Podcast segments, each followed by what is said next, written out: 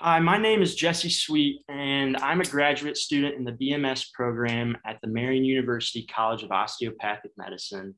And today I'm going to be interviewing Matt Cooper, who I like to call Coop, about his experience with biphenotypic leukemia as part of our patient podcast project. Matt, how you doing today? Doing well, Jesse. Thanks. Thanks for having me on. Glad I can glad I can help with this project. Oh, that's just great to hear. Matt Matt's one of my close friends that I have uh, I actually met going into my first year of college at IU. Um, and getting to know him, I learned about you know some things with his history and um, you know some of the things that he went through growing up and towards the last few years um, of his high school experience when he was diagnosed with this type of leukemia. And Matt, I was just wondering if you could tell us about the disease and your journey to this diagnosis. Yeah, absolutely. So I'll start from the beginning. In the summer of uh, 2015, I was on the track and cross country team, and I had ran a time trial, and I had taken third with about a, a time of like 16:20, and um, from and I was super excited going into the season, thinking like I'm gonna have some super season, like be great, maybe make all state even. And then as the season progressed, the first symptom was that my times were progressively getting um, slower and slower. I wasn't getting any better. And then another main symptom that eventually caught on was like every run, I would have these pains in my hamstrings that would shoot all the way down my feet. And originally they had thought like I had pinched a nerve like behind my knee and that I just needed some rest and to kind of roll it out and stretch it out. But then I also then started getting some more, I don't know, serious symptoms like outside of running. I started having diarrhea uh, almost daily and even diarrhea like on the runs. I couldn't really have a good control of um, my bowel movements. Uh, then that kind of led to overall fatigue, which I chopped up to being, you know, I'm a high school student. I'm staying up late playing video games. I'm being kind of young and stupid. Of course, I'm tired all the time. But then uh, I just noticed I also had trouble breathing going up the stairs at uh, my high school and especially during exercise. Like it was constant. and it was, and I had asthma. So then like I chopped it up to like my asthma is getting worse, which is why I'm breathing so heavily. But then, um, so I ignored these symptoms for months, months. and then February rolls around February of 2016 now. And, uh, you know, the running season's over, but like, again, like I can kind of tell something's off. And uh, I wake up one night just uh, covered in sweat, absolutely drenched in sweat. You would think I just jumped into a pool and then hopped in my bed, like literally standing full of sweat. And I was like, this is wild. And I call my mom, and my mom's like, you know, like maybe something else is like actually a little bit off. Like, let's let's go to like your pediatrician's office and I don't know what shot they gave me. They gave me some type of shot to see if I had like a bacterial infection. And like I didn't have a response toward it, so it came back negative. So then my pediatrician was just like, "Well, let's just let's just get some blood tests and, you know, see what comes up." And then I was sitting in my US history class of February 16th of 2016. The phone rang and the teacher was like, "Matt, I don't know what's going on. You need to go to the office." I thought I was in trouble for something. I was a good student, so I couldn't figure out why I was in trouble. And like my mom, I saw my mom, and like in the office, I could tell she like something was very wrong. Like she had been crying, and I just heard her say like, "We're going to the hospital, and Matt will not be returning for like a very long time." And you know, we went out the door, and like, long story short, like I went to um IU North on um IU North in Carmel, which they have a Riley department there, and uh, yeah, I was diagnosed with AML and ALL leukemia. At first, they only diagnosed me with the ALL part, but yeah, that's kind of the journey towards it. It was about about six or so months. Yeah. Symptoms. Yeah, and that's you know, as a 17 year old, 17 or 18 year old at the time, something like that is, you know, just shocking news to receive. Um, especially in the setting of just being at school and being called down like that. Yeah, you know, like 17 at the time. Yeah, what you're so young and like you're so healthy really at that age, especially what in the sport I was doing, running and cross country. Like I thought my fitness was better than like 99% of the people out there. And so that's what really led me to ignore all the symptoms. Like I wasn't I, I was a rare case because I wasn't losing weight and I wasn't getting super sick and I wasn't running fevers or like getting pale, I guess, like which would also, I guess, be other signs or symptoms so late into the um, you know, so late finding out you have leukemia. When I found out I had leukemia, they said 90% of my blood cells were cancer cells at that at that point. And then I was stupid, uh, you know, kind of naive, but um, I was like, oh, what would have happened if we didn't find this? And you know, my oncologist kind of looked at me and she was like, well, you would have been dead probably by May. And I was like, great. Which, of course, I'm, I'm, you know, I'm smiling and I'm laughing about it now, but it was obviously um, pretty traumatizing and uh, and scary sure. Right, right. I'm sure. And that was kind of leading me to my next question, which is, you know, what what was the initial impact that this leukemia diagnosis had on you and your family? So um, it was it, it, it hit really hard, especially for for my mother because my grandpa just had um, like a triple bypass surgery or something on his heart. He had something on his heart, and it didn't. He was 89, and it didn't go well, and he he was dying too, unfortunately. And so you know, she her she has her father dying in one hand, and now she has her youngest son get diagnosed with cancer. Obviously, eh, like for any parent, it's tough, but you know, just balancing those out, that was really hard.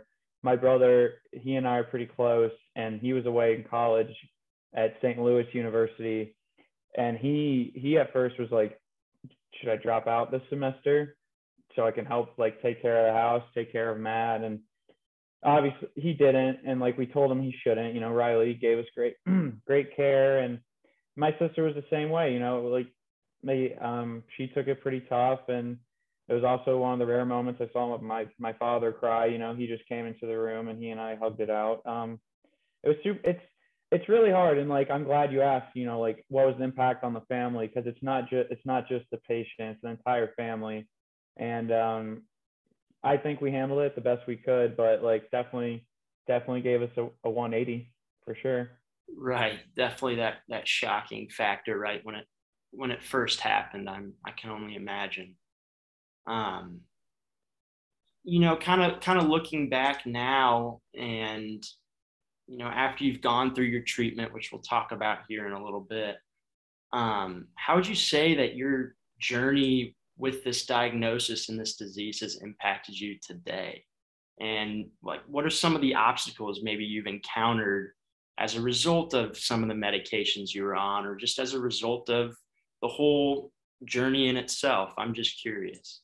Yeah, so I couldn't tell you how many pills I was on to begin with. Basically, how it works is they give you this pill to cover this like terrible side effect of chemo.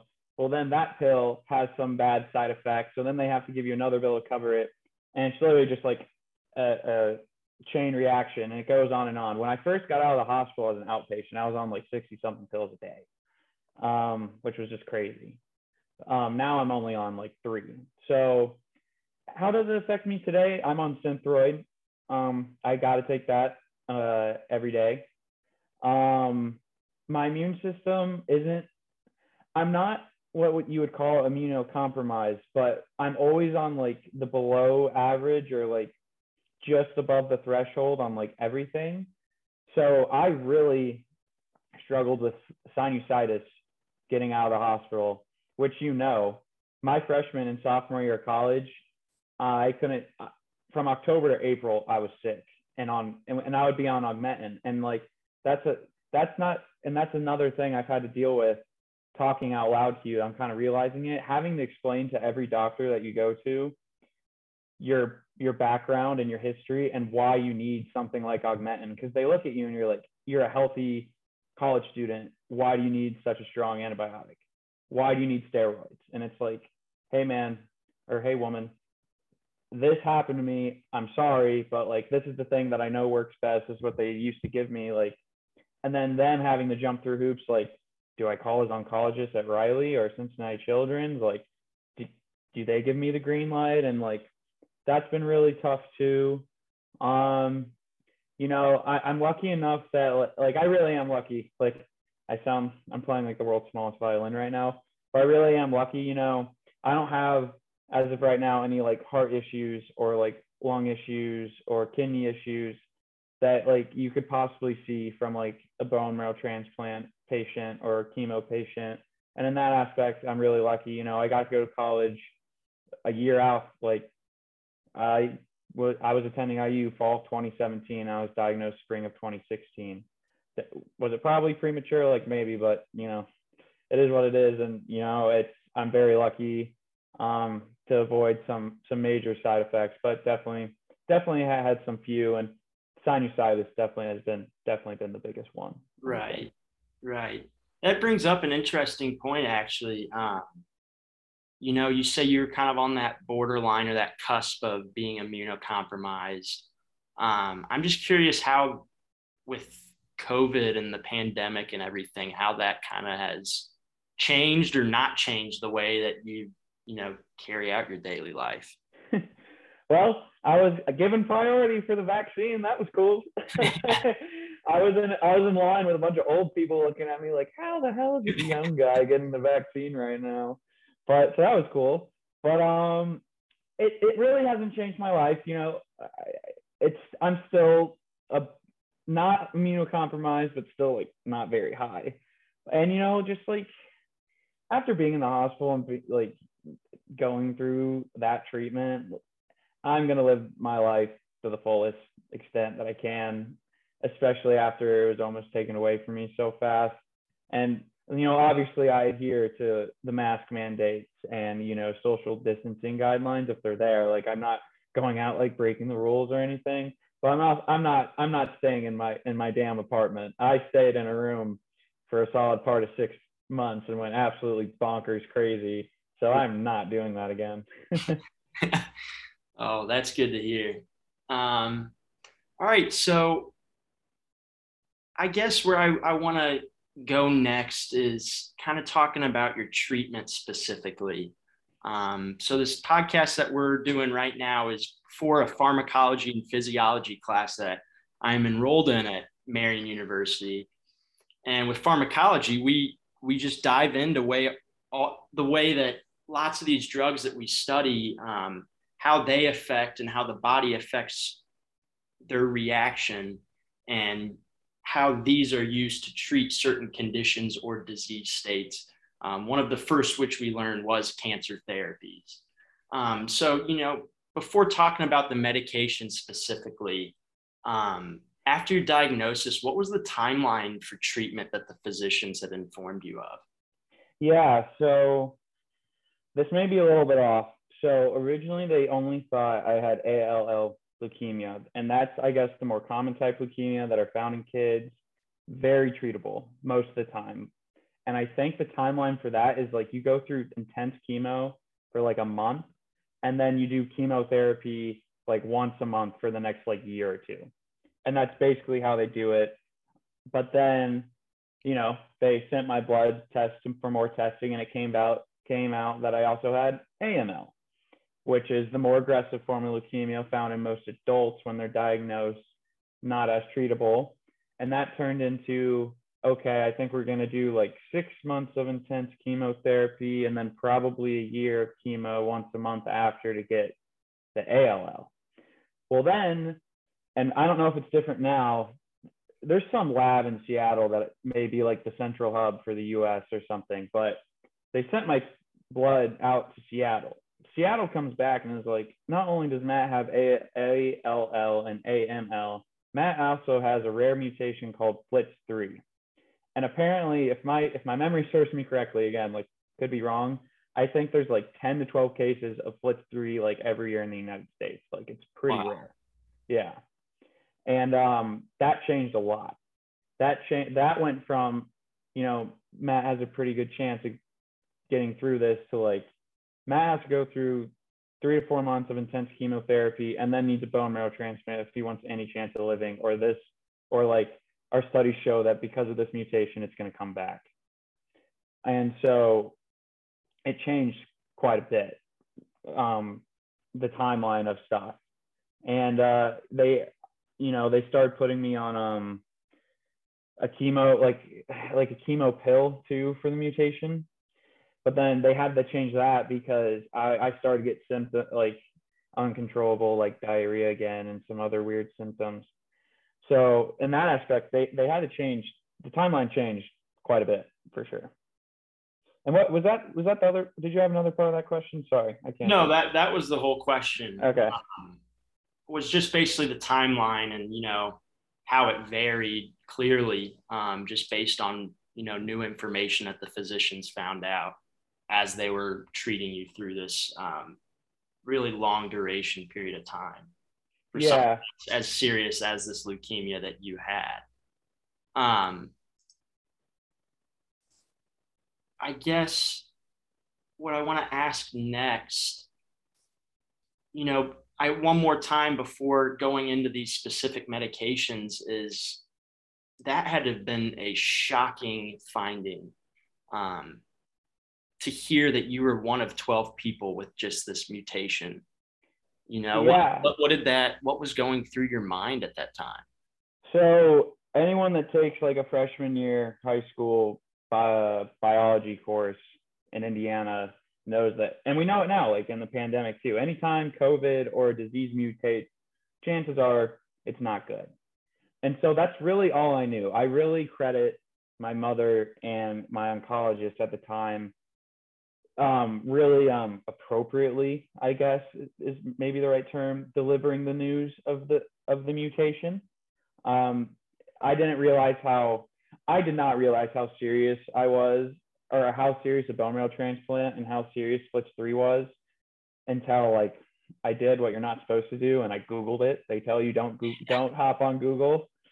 I was bored one night in my hospital room, and I hopped on Google, and I literally had a oh crap moment of like this this is really serious. And then i had a really hard tough conversation with my doctor and my mom. I was like just tell me my odds. Like i don't care. Like i'm going to ignore them but i want to know.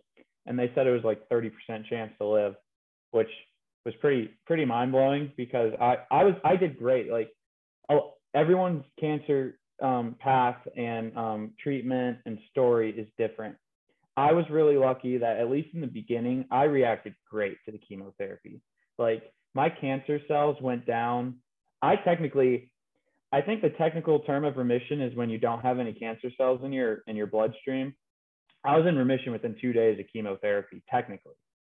Like I chemotherapy went in and cancer went out. And I was very lucky in that retros in that aspect. But um it was it was scary finding out 30% and how serious it was and it chemo would literally knock me on my ass. I was i thought i was superman at one point but then i got humbled pretty quickly. Um, and what was cool what was really cool is seeing my oncologist like reach out to like other doctors like in her network like hey so john doe from houston from seattle la new york i have like you know those cases we would study? Like I got one. What do you know? And that was cool to see them come together and kind of propose that that treatment, that timeline treatment of, hey, based off of this, these studies and like these papers, we should do this this time. And like hope, you know, hopefully Matt can pull through in the end. So that was really cool, but also scary in the moment. Yeah, very impressive too, because you know, it shows how critical it was that, that these physicians that have handled these cases, um, you know, communicated with each other with the limited amount of information that they had and ultimately yeah. came up successful. Yeah. Yeah. Very cool. Yeah. Smart people out there. yeah. Yeah. Some very smart people. Um, so, you know, talking about your treatments and everything, I'm just curious, you know, what a couple of the names of some of these uh, cancer therapeutics that you were put on? Like what what were they called? Yeah, um, you're gonna have to excuse me if I butcher the pronunciation, but sorafenib uh, was one of them. Cytarabine was another one. Uh, etoposide, I believe, is what's what's called. Uh, gosh, Don. I remember it because it was so tough to pronounce. Daunorubicin may have been one. Um, gosh, they're they're a cut boof boof booflin boof something. I remember it because like it's Buffalo, like BUF. Um, I know Cytoxan was one because that one really caught me. I was like, wow, Cytoxan. That's going in my bloodstream today. Hell yeah. Like, great. Can't wait to see what happens with this one today. Um, there may have been some others, but those are the ones that, you know, come off the top of my head that, that I remember. So I, I apologize if I, if I butchered some of those names. No, no, no worries at all. It's just interesting because, you know, from what I've heard, you were put on mainly traditional cancer therapeutics like cytarabine and etoposide. Um, you know, they really prioritize these what are called traditional chemotherapeutics versus one that's uh, non-traditional, which are more signal-targeted uh, therapeutics, is what they call them. That would be like that sorafenib that you were put on. Um, and you know, I don't know did the doctors really explain to you how these function or how they work or they just said you know you're being put on cancer therapy eh, they really just told me i was being put on cancer therapy i wish i really wish i knew the pill they put me on because that i do remember was like this is a targeted cancer drug like this is supposed to be like the latest of the greatest and also it's in pill form and i don't remember that but that specifically when they were like this is this is specifically for your FLT3. This this pill is. That was I thought pretty cool. But other than that, it was just like this is your uh, concoction for the day, Matthew. Um, here you Interesting. go. Yeah, and you know that pill makes me think that it might be the sorafenib. Like I said, the more yeah. signal targeted, very specific, um, non-traditional cancer therapy. And, you know, kind of just to give you a little background of what these actually do. Um, so the traditional chemotherapeutics like that cytarabine and etoposide um, mainly treat and work best during uh, rapidly dividing cells, which is like, you know, the, the staple of what cancer is. It's just out of control, rapidly dividing cells. Um, and these more traditional generalized therapeutics, they target the body's natural cell cycle which you know you've heard of DNA replication and a mitosis where the cell divides, like in your probably the first biology course you ever took in high school. Um, but these more traditional therapeutics target, you know, some target these phases in the cell cycle, um, essentially to prevent the cell from not dividing and not replicating, um, and, and really kill it and slow down the spread of cancer. Um, with that being said, there there are some a lot more adverse side effects seen with these traditional um, therapies like cytarabine, mainly because they target these rapidly dividing cancerous cells, but they also target the regularly dividing healthy cells in your body. Mm-hmm. Right. Which is why you, you know we can talk about it here in a minute, but why you had some of these really severe physical side effects um, like like losing your hair or like uh, any GI symptoms you might have had. Uh, mainly because you know this drug was targeting every cell in your body, including mm. the healthy ones. Um, but then what's interesting is like you said that sorafenib, which is you know they said was specific for your type of leukemia. They said it would um, cure the FLT3 mutation and, you know, I don't know necessarily the research behind it now um, on this drug specifically with this type leukemia. But what these signal targeted non traditional therapies do is, um, you know, like it says, it, it really targets in as simple as I can put it, like a communication pathway between um, certain molecules that tell this cancer cell to replicate and undergo. So it doesn't target that big um, replication process of the cell that's, you know, in essence, pretty broad because it's all these cells, but rather it, it targets a specific pathway that, you know, these cancer cells in your body might have been relying on to, yeah. to continue to proliferate um, replicate, divide, and worsen. So it's interesting that they really had you on this kind of combination, um, you know, of these broader ones to really just, you know, attack all of the cancer cells head on as fast as they can. But then they also introduced, you know, one of these newer, more specific ones. Um, yeah. geared right towards your leukemia, which I just found that really interesting. And just, you know, just those few medications that you had named off. Um, and I know, like you said, they constantly changed and certain things were introduced and taken away with time, which, you know, that happens as the physicians monitor um, the progression of the disease. I just, I found that really interesting and, you know, a good, a good point to, you know, kind of tie what I've been learning over the last semester um, to your case specifically. Um, and you know that I, you had kind of mentioned some of the um, side effects that you experience, but I, am kind of curious just to inquire about you know specific ones that you may have had. Um, yeah, yeah, absolutely. So no, first that's that's super interesting that what you just said because I don't know I'm, I'm thinking out loud maybe because they're like oh 90% of the cells are cancer cells let's just blast them you know cover our cover our bases. So maybe that was it, but that's that's super interesting. But um, yeah. So some of my symptoms, obviously, you know, lost hair. Um, that was one. Lost appetite. Some of the ones that um, maybe people aren't too familiar with, like mouth sores and stomach sores. And back in the day, I could have told you why, but you know, obviously, you know, immunocompromised, you don't have there's no like good bacteria in your stomach or anymore or like something like that. And basically what happens was i got i'm doing it on camera you're not to be able to see it like white what these little like white dots like on your mouth. And they they are so painful. They make it so painful to eat. And it's even worse because i got them literally in my stomach which is also like pretty common but i feel like people don't know about it and so i'd be lying down in bed and I kid you not, like immediately, like I like I thought I was giving birth, like or something, like very pins and needles pain in my stomach.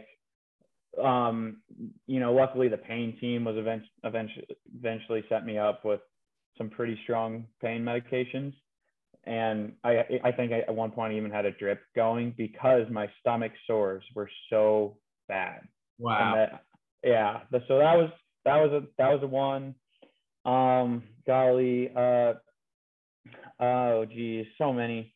I um, I got really itchy eyes. That was a rare one, and they didn't know why. To this day, still, they don't know why. But I, there's pictures of me, and my eyes are like you. You would have thought, and it wasn't pink eye. You know, they test you for that stuff. Like immediately, if something happens to you, it's documented. They test it, and they want to make sure it's nothing. And right. they would test it, and it's like they're like, it's not a bacterial infection. It's not pink eye. We couldn't tell you what it is. And so that was one. I got fevers a lot. Um, obviously, um, vomiting, uh, diarrhea.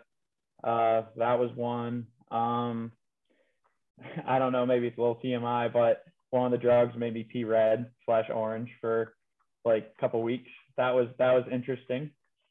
Um, and yeah, just you know, overall fatigue. You know, taking a shower was very difficult sometimes. You you know, they I technically was a fall risk at one point, um, which is pretty wild, you know.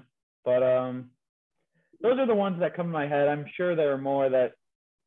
oh, I, oh, I'm missing a big one. I'm glad I remembered this. So after my bone marrow transplant, it's very common to get something called graft versus host disease because you're introducing basically like a foreign immune system into your own and then your own body attacks it the graft versus host aspect.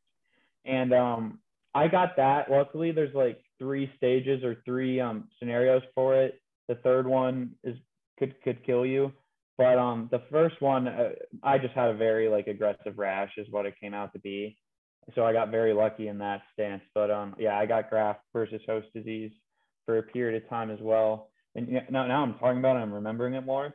I was um because I got graft versus host disease, I was very and it's very common too for when once you get it. I was very sensitive to sunlight and heat, and that my skin would literally begin to itch like I was a vampire or something. Like from standing outside. Yeah. Oh yeah. Oh yeah. So like when I was like an outpatient visiting the hospital almost every day, but you know like living in a hotel, I I didn't I didn't go outside because like if I did, I would literally start to like flare up and itch and scratch myself.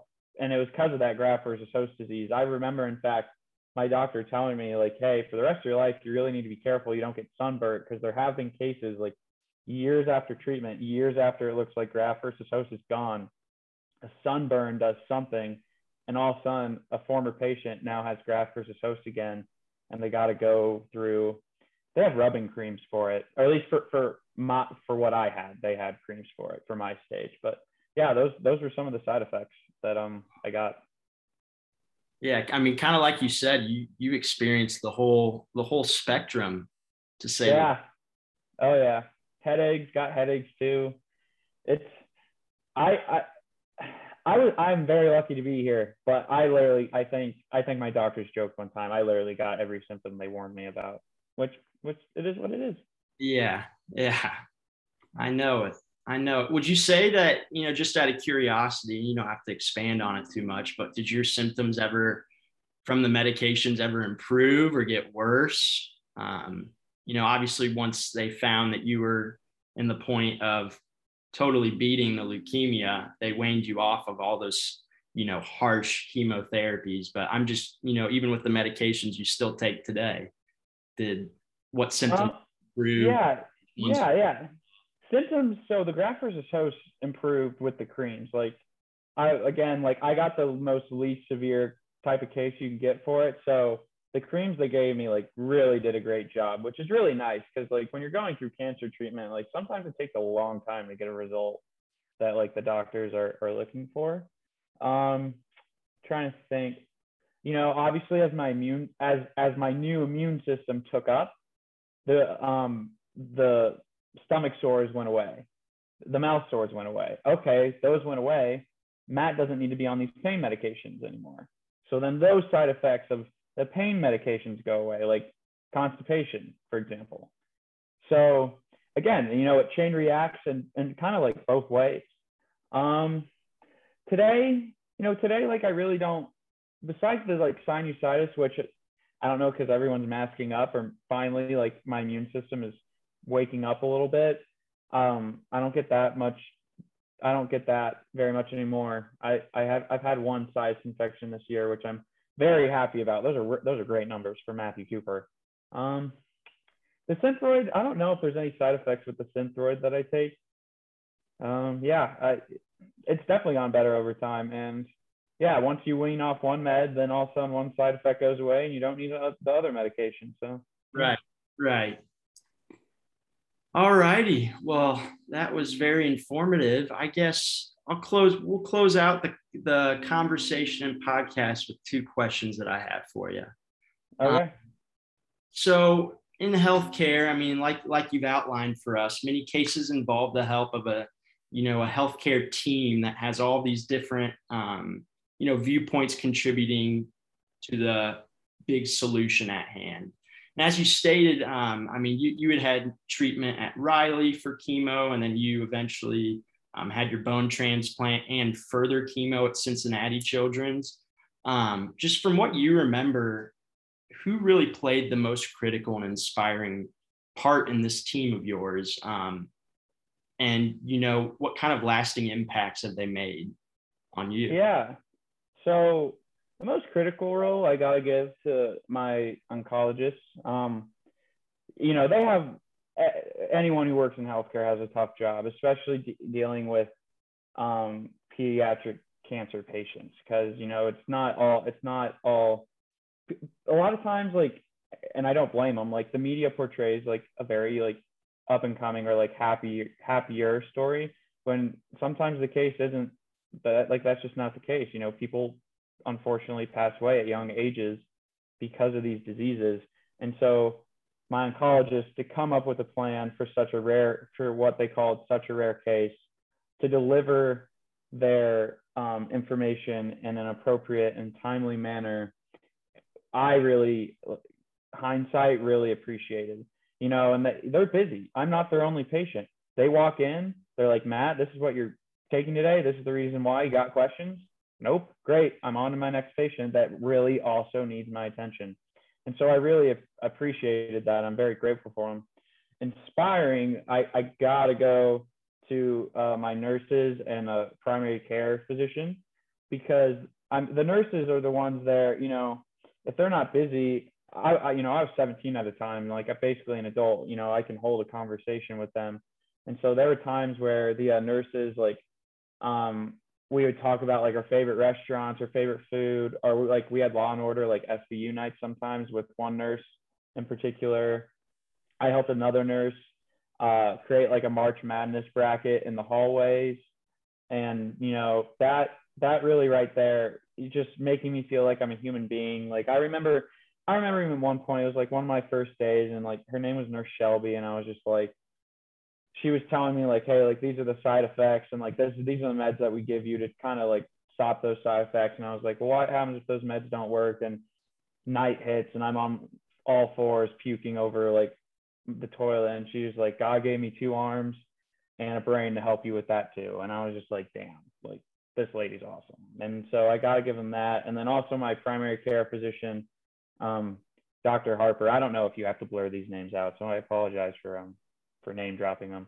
But uh, Dr. Harper, you know, everyone stays in, and like res- like obviously respectively so stays in their own lane and medicine. If you're primary care, you do primary care. If you're an oncologist, you do oncologist. And so when I was done, I had to be reimmunized for everything with after my bone marrow transplant, and we couldn't find anyone to take me. And then finally, my primary care doctor, who, who you know had taken care of me since I was like two years old, and like I was supposed to graduate out of his office, he was just like, I will take Matt and I will reimmunize him. And so I'm very grateful for him and his staff as well for taking like a 18, 19, 20 year old when all their patients are like three to, I don't know, 12 whatever they were. So very, very grateful for everyone for sure. That's awesome to hear. It really is. Um, and really inspiring too. Just one last question I have before we close out. Um, after surviving this biphenotypic cancer with this biphenotypic leukemia with this FLT3 cancer or FLT3 mutation, I apologize. Um, what is one thing you wish you could have told your younger self after being diagnosed? Additionally, how could you say your stories changed your view of life compared to the times prior? Yeah, so I wish I could have told myself be be prepared for the side effects that like they warn you about, like the long-term side effects, to just to hit quicker, you know, than expected. I never once had thyroid issues and now like I'm on I've said it a whole bunch of times, like 75 milligrams, I think, of Synthroid. And honestly, that really hurt me because I was like, like, I was like, damn, like, I'm I'm only 23 and like it's already happening. Like I can literally see it. And like I go back to Cincinnati in February and they're gonna run the same test again. Like how's Matt's heart? How like I do a lung test, they take blood. And so like you know, fingers crossed, we don't discover another long-term side effect. But unfortunately, yeah, like one has already hit. Um, my views on life, I, I would really, I really do believe that I don't take much for granted anymore, and that I am more like sympathetic towards others, I, I guess, and just have better perspective. Which sounds really bad to say that I have better perspective than most, but just, and like I, I say that with like a grain of salt because when I was, you know, I was very spoiled, you know, growing up, like never struggled like once in my life really for like anything. I always had food on the table, was a pretty sociable guy, you know, made friends. And all of a sudden when like you literally have a chance of dying, you know, you kind of just realize like what's important in life and like you try not to like sweat the smaller things anymore. Like who cares? Like who cares if like so and so like doesn't invite you like to their party you know? Like you're you're gonna be fine. Like it's gonna be okay. Like so what? You're not the you don't have like a six pack abs or whatever like an instagram model or like whatever. It's really okay. You know you know life moves on. And then you know just don't take the i really feel like i don't take the small things for granted. Like there's at one point in my life like i like wasn't allowed to shower in fear like i'll get the port in my chest wet and infected. Or i would walk like 300 steps and like I would that was my exercise for the day and I was too tired. Or like I couldn't go outside because I was a vampire for some reason and like couldn't be in sunlight. And like I will just never I will never take any of those things for granted. Like if like it's cheesy to say, but like I tell a lot of people, like if you have your health, like you have everything. Because there's some people that don't, and there are people out there that like are still like in the hospital bed, isolated, and don't get to do the smaller things in life, like walk or take a shower. So I definitely feel like I don't take any of the small things for granted anymore. Right. Right. Well, that that's riveting. It really is. Um, well, that really wraps up our time together, Coop. I just want to thank you um, for providing myself and my classmates and whoever gets to listen to this talk, uh, really just about your journey and some of the nitty gritty details of what it was like to go through um, your diagnosis with leukemia and the whole progression through being treated, through overcoming it, and you know now living past it, and how that has really just affected your life as a whole. It's it's fascinating, and I just want to thank you for taking the time to do that with us today. Yeah, no, not. Um, thanks for having me. I I learned a lot myself, so this was good, and um, yeah, glad it, I I hope people can take away something out of this. So glad to be here. All right. Well, you, you take care, my man. It was good having you. After hearing Matt's story, starting from the time that he was called down to the office at school and ending at the time that he fully recovered from his cancer, a lot can be learned.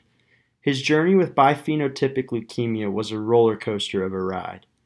Once diagnosed, he went through multiple stages of corrections with his chemotherapy medications that either helped or worsened his symptoms from them. What became even more difficult was dealing with these symptoms and treating these while simultaneously treating the cancerous cells in his body as well. However, by keeping a high head and positive attitude combined with an amazing team of nurses, oncologists, and his primary care physician, Matt came out triumphant in beating such an aggressive form of cancer. So aggressive that he was told he only had a 30 or so percentage chance of surviving from it at such a young age. From what I heard, his story is truly a testament to how amazing modern science is at remedy, remedying such scary situations. Now, to conclude this podcast and tie it back to some of the things that I've learned in my MedPhys farm class at Marian, one thing that stood out was the different medications he was put on throughout the process, specifically the combination of these medications. I met with Matt and received a small list of a few of the meds he was on during his last stage of treatment. And what I found was that Matt was on nearly six chemotherapeutics. Within these six, only one was a signal targeted cancer therapy, while all the others were traditional therapies. Sorafenib was the signal targeted one, and among the traditional ones were etoposide, which is a podophyllotoxin, daunorubicin, rubicin, a, a topoisomerase inhibitor, cytarabine, an antimetabolite, and busulfan and cyclophosphamide, both of which are alkylating agents. With such a complex regimen consisting of so many traditional medications, it makes sense why Matt faced such adverse side effects during and after his treatment. However, after being told that 90% of his blood cells were cancerous, it makes perfect sense as to why the doctors had to be so aggressive in treating him. Anyways, I just want to thank you all for taking the time to listen to Matt's story today, and I hope you all can walk away learning a little bit more about treating aggressive forms of cancer and how difficult of a process it can be for the patient, the doctors and healthcare workers involved, and for the family of the patient undergoing treatment. Thank you, and I hope you all have a wonderful day.